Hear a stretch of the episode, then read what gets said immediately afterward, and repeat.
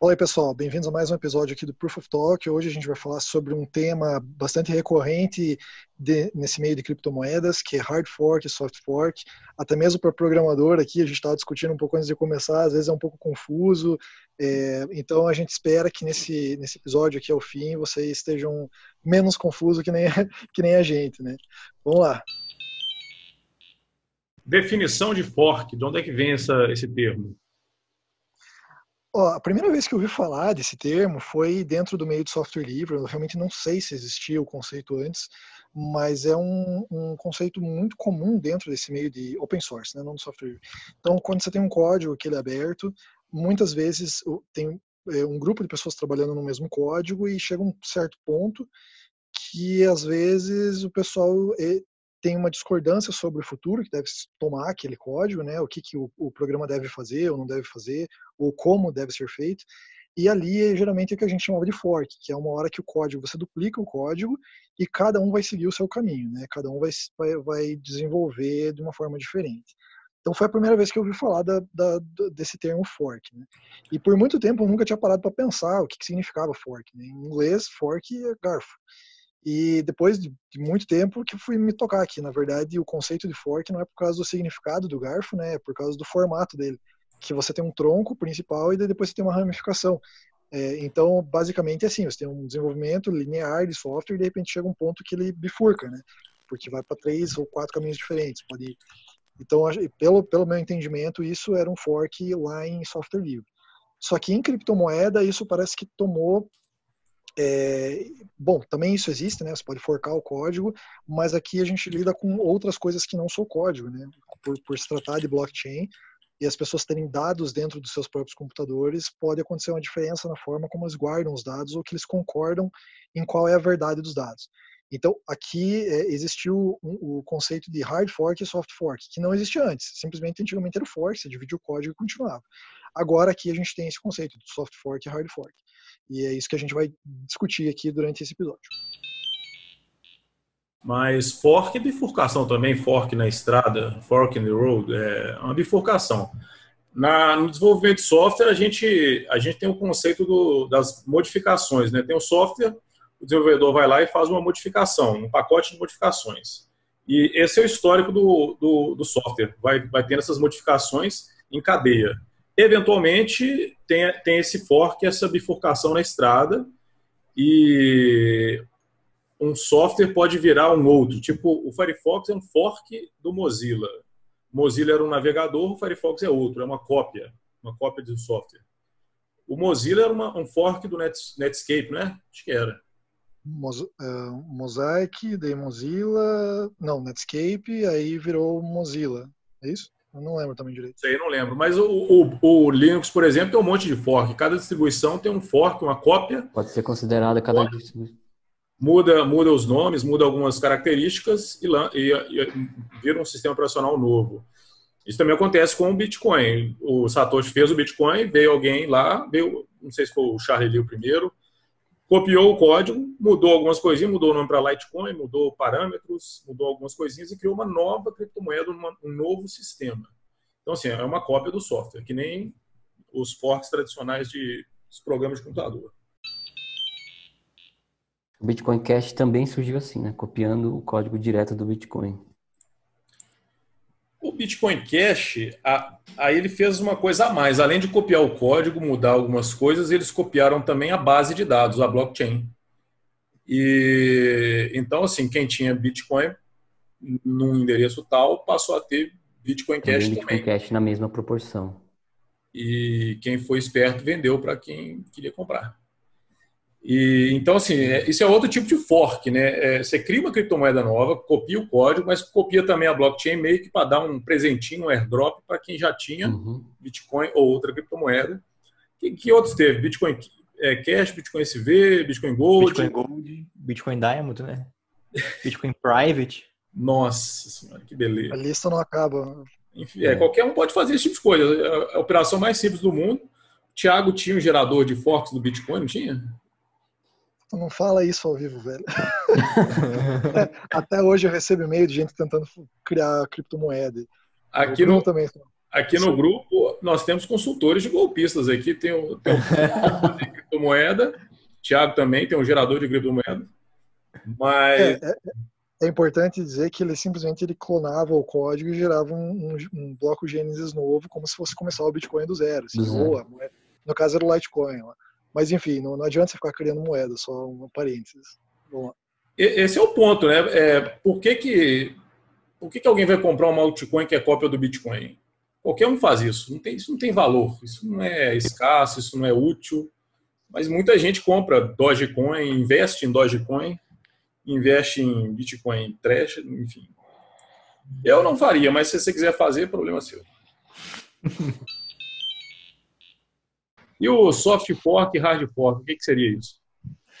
Bom, o soft, o soft fork, na verdade, é uma alteração no protocolo, é, só que ele é retrocompatível. E o hard fork, ele é uma alteração no protocolo, o que torna as versões anteriores incompatíveis. Então, vou dar um exemplo. O soft fork, por exemplo, ah, vamos supor que o tamanho do bloco no Bitcoin seja de 5 megabytes, e aí a gente faz um soft fork para alterar para 2. Ou seja, os nós antigos, eles ainda vão ser capazes de processar as transações e também de mandar novos blocos, né? Desde que eles respeitem essa nova regra. Agora, se eu fizer uma alteração de 2 megas, por exemplo, ou 1 mega, ou o que for, para 5 megas, aí sim a gente vai ter uma incompatibilidade com os nós antigos. Então, a diferença é, de soft fork e hard fork é a compatibilidade. O soft fork, ele torna as versões antigas ainda compatíveis, né? ele é retrocompatível enquanto o hard fork não. O hard fork ele torna as versões anteriores incompatíveis, né? Que é o que aconteceu com o Bitcoin Cash e, aí por diante. E o, o, a questão do bloco aí, originalmente o Satoshi não tinha colocado o limite do tamanho do bloco. O bloco podia ter qualquer tamanho. Aí, lá em 2010, um dos primeiros, uma das primeiras modificações que ele fez, o Satoshi, o próprio Satoshi, limitou e colocou essa nova regra de que o bloco tinha que ter até um megabyte. Ou seja, essa regra ela é uma nova regra, regra mais restritiva, mas compatível com a ausência de regra anterior.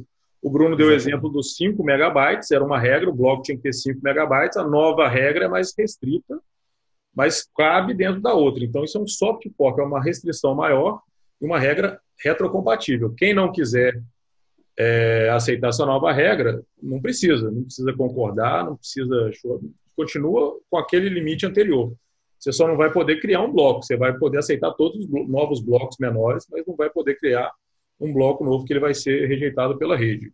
Mas o seu programa vai continuar funcionando normalmente. Um, um soft fork famoso que aconteceu em 2017, o Segwit. O, o, Bitcoin ele tinha uma, um tipo de transação chamado Anyone Can Spend, qualquer um pode gastar era um tipo de transação que, que não era muito usado, era usado mais para doar coisas para o minerador. Porque se você fazer uma transação que qualquer um pode resgatar os bitcoins, é claro que o minerador vai ser o cara que vai resgatar. Ele vai ver a transação, opa, vou pegar para mim esses bitcoins e já vou colocar no meu bloco. Aí os desenvolvedores tiveram a ideia de falar, de colocar regras nessa transação.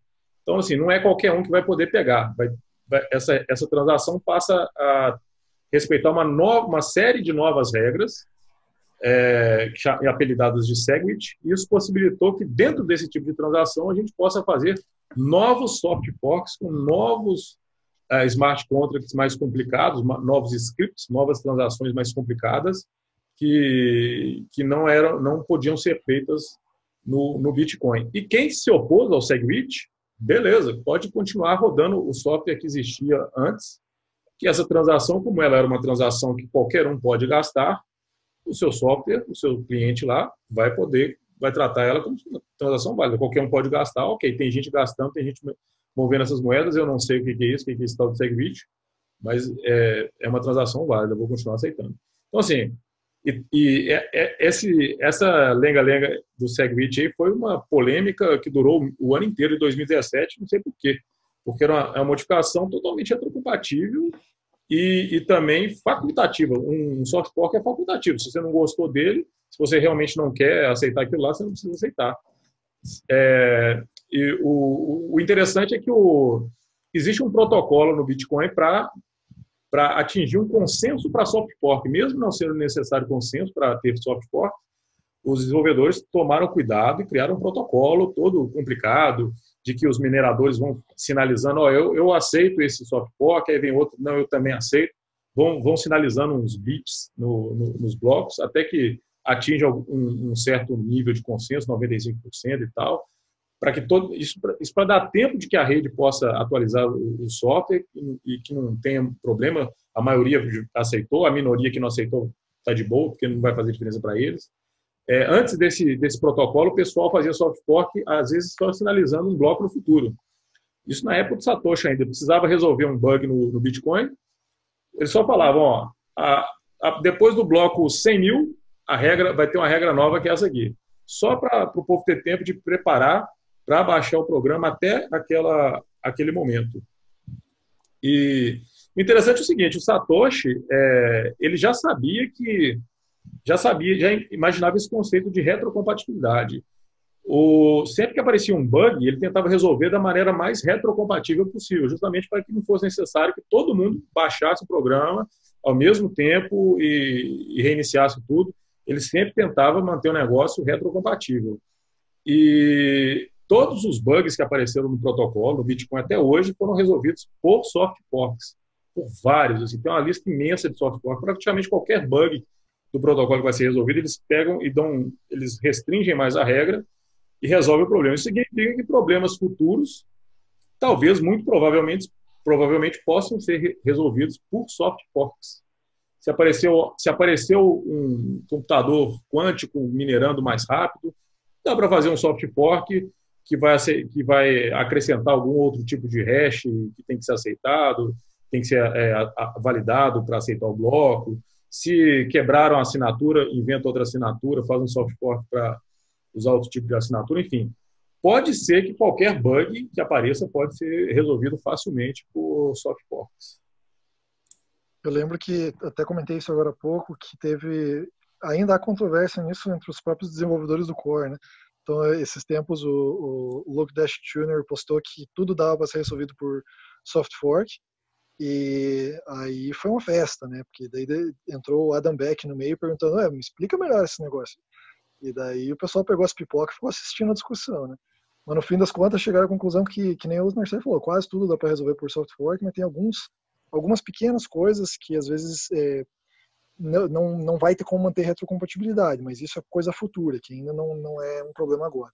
É, coisas relativas a timestamp e tal, que você sabe que terá que ser resolvido, mas é, isso é coisa que eles chegaram no consenso. Tá, para esses casos aqui, talvez a gente precise de um hard fork no futuro. É, mas para grande parte, que nem ele falou, é, é, possível você fazer via soft fork. Pois é, depois eu vou ler essa, essa discussão aí. Eu, eu não imagino alguma. Bom, é, com certeza, é difícil ser, ser tão taxativo assim, nada. É, tudo pode ser feito em resolvido em soft fork. Agora, se precisar de um hard fork para resolver algum problema, Será que a gente vai conseguir consenso? Será que 100% dos usuários do, dos Não. dispositivos de hardware, das corretoras, dos sites, será que a gente vai conseguir um consenso? Será que é possível ter 100% de consenso imediato assim?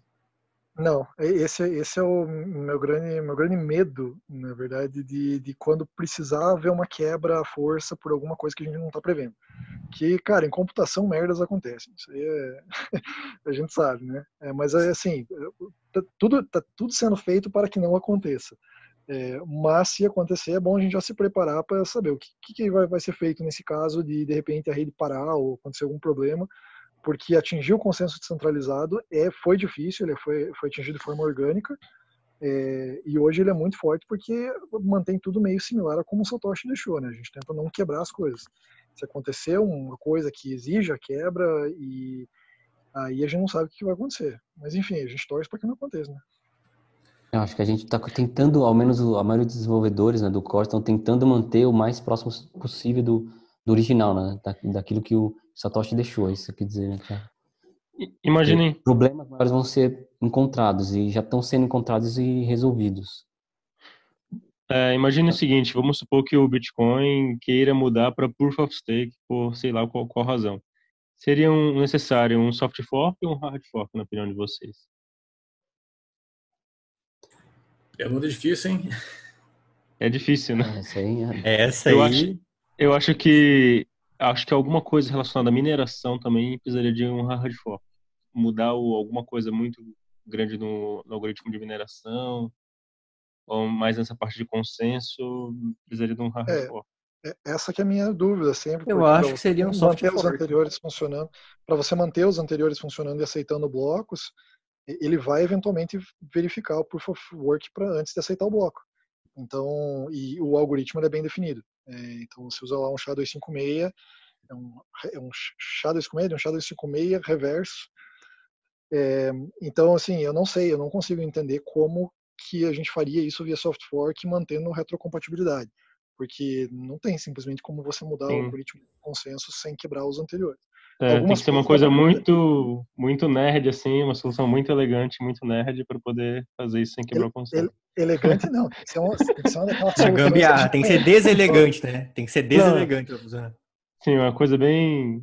coisa de nerd mesmo, poder fazer isso assim. Não, eu, É, isso aí vai acontecer.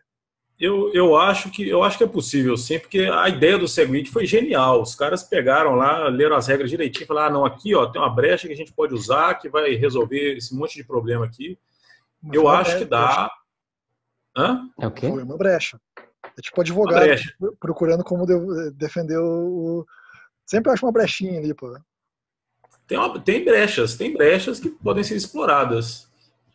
E eu acho que dá, eu acho que dá. Você pode manter o software antigo lá recebendo os, os SHA-256, de repente eles vão receber vários blocos assim com cujo hash é 0000 e fala, nossa senhora, esses computadores estão muito rápidos, estão conseguindo cal- calcular hash zero. O que eles não sabem é que tem outro hash melhor sendo calculado em outro lugar, em outro, outra parte do sistema, via soft fork. É, mas para ele calcular esse hash, ele teria que fazer o hash das transações bater com zero, né? Aí, como é que ele vai fazer isso, né? Esse é o Porque grande- o resto das transações vão estar em outro lugar.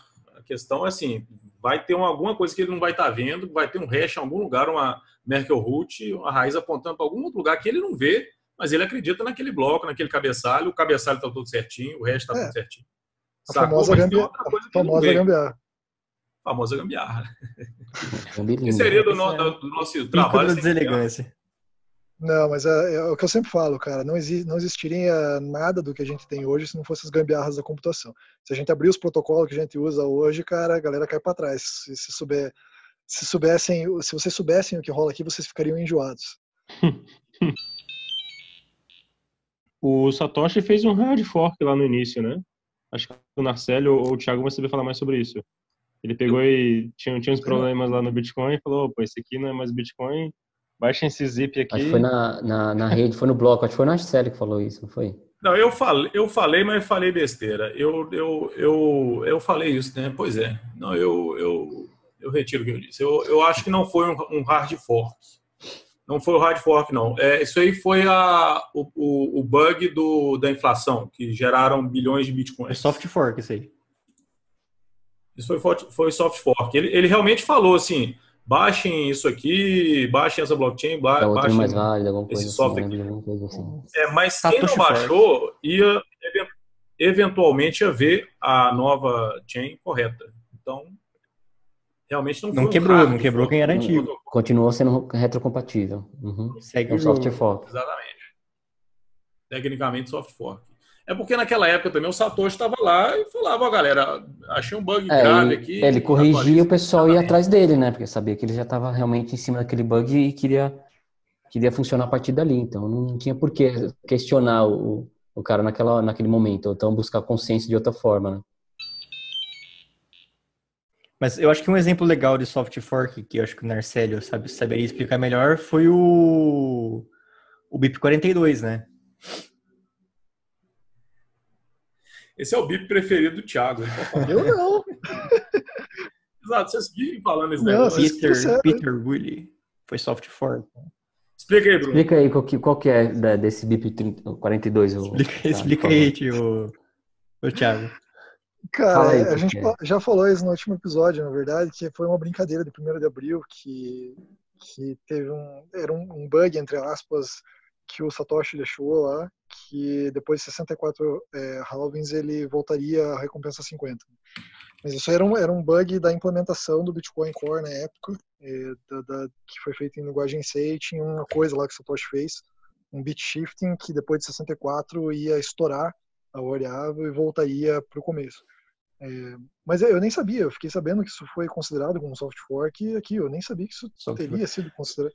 É, porque para mim isso não quebra nada, não, nunca ninguém acertou esse negócio. É um bug, não era, um bug que foi não. Era um risco. Não, é, não, não era um risco para a rede de forma alguma, né? Tanto que foi tratado como piada, não como forma séria. Né? É, então, eu, eu não, não, não, sabia que tinha sido tratado como soft fork, mas agora que você comentou que está escrito né, no BIP. Pois eu é. nunca, eu, nunca eu, estudei esse BIP também, eu só vi o resumo dele que é basicamente uma piada com Satoshi, né? É uma piada. Eu vi, eu vi uma lista de soft forks, assim, teve várias implementações relevantes foram soft forks. Aquela do P2SH, aquela que criou os endereços que começam com 3, originalmente Satoshi. Hash, né? Satoshi. Isso. É, o, Satoshi, o Satoshi tinha implementado só os endereços que começam com 1. Aí veio a proposta desses endereços que começam com 3. Depois, hoje em dia, os endereços começam com BC1, né? Os com SegWit. Uhum. Teve, uma, teve um soft fork também, o, do Check Sequence Verify, Check Log Time Verify, que foram funcionalidades, operações feitas para que o, a Lightning fosse possível existir. Uh, operações que permitem uh, transações com, no futuro. Você faz uma transação, mas o Bitcoin vai mover no futuro. e vários outros bugs resolvidos. Mas o legal é que essa do PageScript Hash ela é bem mais antiga que essa da, do 42. Acho que o, deixa eu ver aqui, o PageScript Hash é, é o 16, né? 2000, é acho que é dois... Não, 2012, acho. É não, ele é o BIP 16, BIP 16. Ah, tá. Ah, tá. É, não, não é. 2012. Mas ele é um dos, um dos primeiros relevantes, né? Pois é. E o hard fork para o tamanho do bloco vai acontecer? O bloco vai aumentar algum dia? Algum dia vai, mas eu não acho que agora. Com hard não sei fork? Se vai. Não sei. Com hard fork, é. eu acho que nunca vai aumentar, nunca. Nunca? Nunca. Sabe quando que vai aumentar?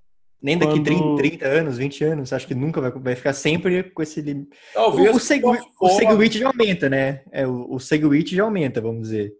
Talvez por so, algum soft fork, talvez, não sei. Talvez. Eu sei quando vai aumentar. Quando, quando os mineradores perceberem que se eles aumentarem o tamanho do bloco, eles vão ganhar, de alguma forma, eles vão ganhar mais dinheiro. Vai ter mais recompensa. É, e o Bitcoin teria que ter, ter um valor, o valor da recompensa em Bitcoin teria que estar bastante alto, digamos assim, e eles estarem perdendo transações ou teriam um grande, uma grande quantidade de transações acumuladas, eles estão perdendo aquele, aquela, aquelas transações ali. Né? Eles não querem deixar para o minerador seguinte que vai minerar o bloco seguinte. Quando chegar, aí, nesse, é... quando chegar nesse consenso, aí todo mundo vai, opa, realmente a gente concorda que se aumentar o tamanho do bloco agora vai ser uma boa. É, um, é, é puramente financeiro. É puramente tá, financeiro. Mas... É, mas eu acho que também tem o problema de que se tiver aumento do bloco, muita gente vai pular fora e o preço do Bitcoin cai também, ou vai ir para chain que não aumentou. É, ele se ferra.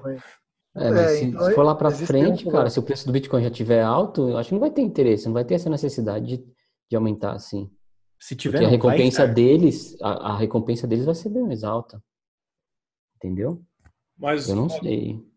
A, questão é a seguinte: tem que ser soft fork. Se for um hard fork, se for uma coisa ah, incompatível, vai depender não. dos usuários aceitarem. Os é, usuários, se eles não têm incentivos para aceitar, eles não vão aceitar. Não mesmo. E não adianta os mineradores ficarem minerando uma coisa que ninguém, ninguém quer. Então, é, ninguém vai usar. Então, o custo vai estar mais alto os mineradores podem decidir, cara, vamos aumentar agora para 30 trilhões uh, de bitcoins a recompensa por bloco. Pode? Beleza, só que a galera, por consenso descentralizado, não vai aceitar. E aí eles vão ficar minerando o bitcoin de mentirinha, que não é, é. o aceito. Então, meio que, meio que um problema que não tem o que eles fazerem. Vão jogar energia fora, essa é a verdade. O, o interessante também é que os mineradores eles poderiam queimar bitcoins, eles poderiam parar de minerar os bitcoins que faltam e podem até queimar os bitcoins das taxas. Se eles fossem, se eles quisessem queimar bitcoins por algum Mandando para aquele endereço de Sim. Burn, ó. Que é a... não, só não, só, é só, não, só não pegar a taxa e não pegar os novos bitcoins, eles desaparecem. Por que eles fariam isso, né? Se eles têm todo um, um custo. Ah, porque eles são bonzinhos, não sei. Eles querem sumir com os bitcoins do, do, mundo, não sei. Trazer escassez, mais escassez ainda mais escassez. Não tem motivo, mas poderiam se quisessem. Keynesianismo, igual. Alguns fizeram no passa Igual queimar a saca de café lá, porque por causa da economia, sei lá.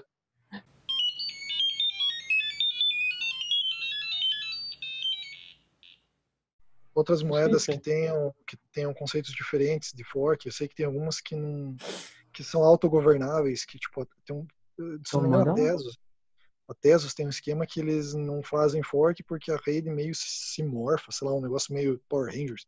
sei lá.